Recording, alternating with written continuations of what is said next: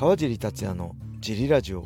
はい、皆さんどうもです、このラジオは茨城県つくば市並木ショッピングセンターにある初めての人のための格闘技フィットネスジム、ファイトボックスフィットネス代表の川尻がお送りします。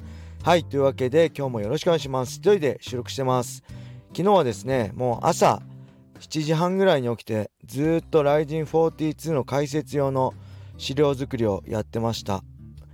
ご飯も食べないでね、3時ぐらいまでかなやってましたね。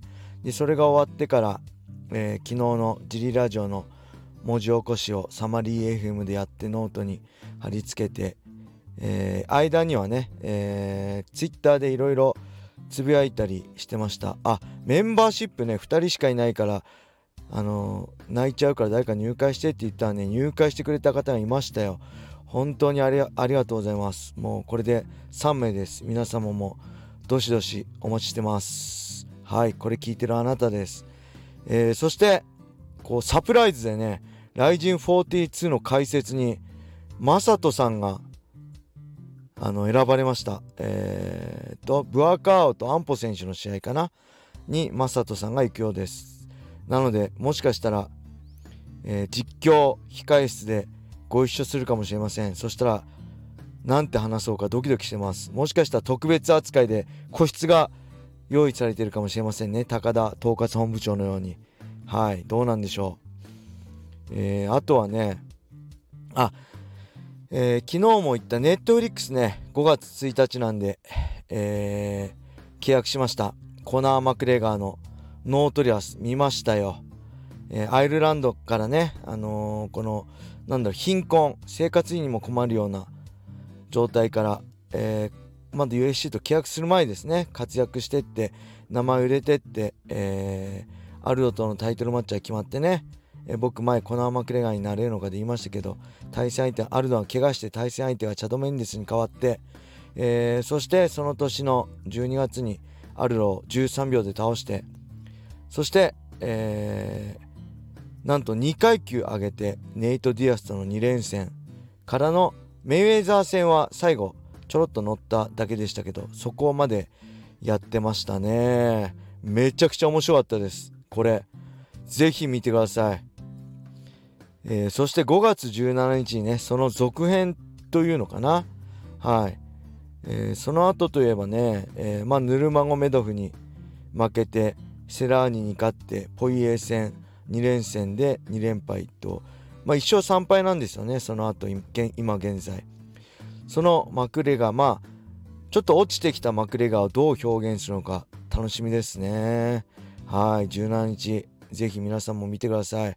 これ見てたらね、そのジョゼアルドにね勝った時っていうのは僕がその前日戦ってたんですよね。 UFC ラスベガス3日連続大会があったんで、マクレガーが計量をやってた時は僕試合当日だったんですよね。もう本当思い出してね、できればね戦いたかったですね。もうちょいタイミングはね、あまりにもマクレガーが駆け上がるタイミングが早すぎて間に合わなかったですね。僕ももうちょい頑張ってね、ランキング僕何位までいったの、12位とかまででしたっけ。もしねカブス・アンソンに勝ってランキング5位になってたとしても、あれは2016年8月なんで、2016年はネイト・ディアス2連戦で、その後ライト級でアルバレスとやってたんで、タイミングは合わなかったですね。本当に触れたかったスーパースターコナー・マクレガーにね。はい、それはちょっと見てて残念に思いました。はい、他にもね5月1日なんで、昨日言った通りファイティングネクサスとディープのメンバーシップになってバッチリ、資料作りしました。RIZIN42 ね楽しみにしてください。それではね、レターも来てるのでレター行きましょう。川尻さん、小林さん、小野田さん、いつもお世話になっています。会員の米粒です。報告です。アマチュアムエタイデビュー戦判定で勝ちました。FBF で格闘技の楽しさを教えてもらい、アマチュアの試合をしたいと、目標もでき挑戦することができました。おめでとうございます。これ会員さんですね。他の会員さんも教えてくれたり、一緒に練習したり、頑張ってと声をかけてくれたり、応援していただき、めちゃくちゃ励みになりました。トレーナーのお三方、会員の方々に本当に感謝の気持ちでいっぱいです。ありがとうございました。試合に出るため違うジムに所属していますが、格闘技はやるのも楽しいと思わせてくれた原点の FBF で、これからも楽しく続けていけたら、気づいたら上達していたの感覚で続けていこうと思います。30歳超えての目標が持てて FBF に入って本当に良かったです。これからもよろしくお願いします。はい、これ会員さんの報告ですね。そう、先週末にね試合があったんですけど勝ったようです。FBF はね一応そういう試合とか出るジムではないので他のジムに所属しての出場だったんですが、勝利報告嬉しいですね。いやー、これは頑張ってましたし、仕事がね変則的で、日勤と夜勤を2週間ずつ繰り返してね、2週間練習に来れたら2週間来れなかったりっての繰り返しだったんですけど、来れる時ねコツコツやってきた努力の賜物だと思います。本当におめでとうございます。またジムで、楽しくやっていきましょう。よろしくお願いします。こういう報告本当嬉しいですね。はい、それではもう一個いきましょう。これギフト付きレターいただきました。ありがとうございます。いつも楽しく拝聴しています。茨城在住、柔術歴25年です。RIZINランドマーク楽しかったですね。個人的には斉藤選手の勝負強さと平本選手の組み技の成長に驚かされました。平本選手はケージに押し込まれてから突き放したり入れ替えたりせず、ただひたすら倒れないようにするという作戦が好勝負になった要因かと思いました。6日のRIZINも楽しみです。ご質問ですが、私には小学校高学年の娘がいるのですが、茨城で連休中に娘と出かけるのにおすすめあったら教えてください。よろしくお願いします。はい、ありがとうございます。ランドマークのね感想は僕メンバーシップで話しちゃったんで、ぜひメンバーシップで詳しく話してるんで聞いていただけると嬉しいです。そして茨城のねほぼ同い年ですね。うちの娘中学1年なんで、もうね観光スポットといえばいろいろあるんですけど、例えばね筑波山もそうですし、日立海浜公園もねネモフィラが多分すごい綺麗な季節だと思うんですけど、あと大洗のね海岸とか水族館とかね、神栖の海岸とかも綺麗でしたね、海が。ただねめちゃくちゃ混んでますね。はい、だから僕は行きません。ネモフィラすごいいいし広いし気持ちいいんでしょ。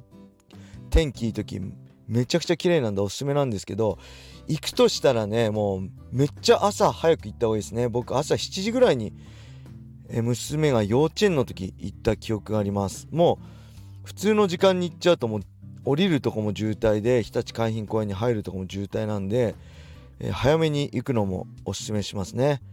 で逆に僕はもう普段茨城いろいろ行ってるんで、前も言ったようにこのゴールデンウィークは都内に、電車で遊びに行きたいなと思います。僕の目的は、前も言ったけど下北沢ですね。北沢タウンホールに行ったり、娘と奥さんは池袋に行ってみたいと言ってたので、多分その辺に行くのかなと思います。はい、ゴールデンウィークね大型連休ですごいワクワクするんですけど、渋滞がね地獄なんですよね。僕小学校の頃免許取ったばかりの母親が、ほんと小学校低学年ですね、あそこ行ったんですよ、ハワイアンズ行ったんですけど、大渋滞でねとんでもないことになった思い出があるんで、それでもね子供って行きたがるんですよね。大人はねもう渋滞だからいいじゃんと思うんだけど、子供は行きたがるんでね、なんか連れてってあげたいんですけど、もうね半端ないですよね。お盆休みは僕娘が幼稚園の時はお台場行ってましたね。東京空いてるんですよね、お盆休みって。みんなこう地方に行ったりするんで、だから空いてるお台場でよく遊んでました。でこのゴールデンウィークは5月6日に、お台場じゃないですけど有明に行く予定です。だから娘のゴールデンウィークはあれですね、格闘技観戦。あんま娘興味ないんですけど、正直。けど生の雰囲気、だいぶ大きくなっても、あれですよね、3年生から行ってない2019年のパトリッキー・フレイレ戦が最後なんで、そこからもう4年ぐらい行ってないで、格闘技観戦してね、少し大人になった娘は何を感じるかをちょっと楽しみにしてます。はい、そんな感じで今日はこれで終わりしたいと思います。レターありがとうございました。これからもレターどしどしお待ちしております。はい、それでは皆様良い一日を。またね。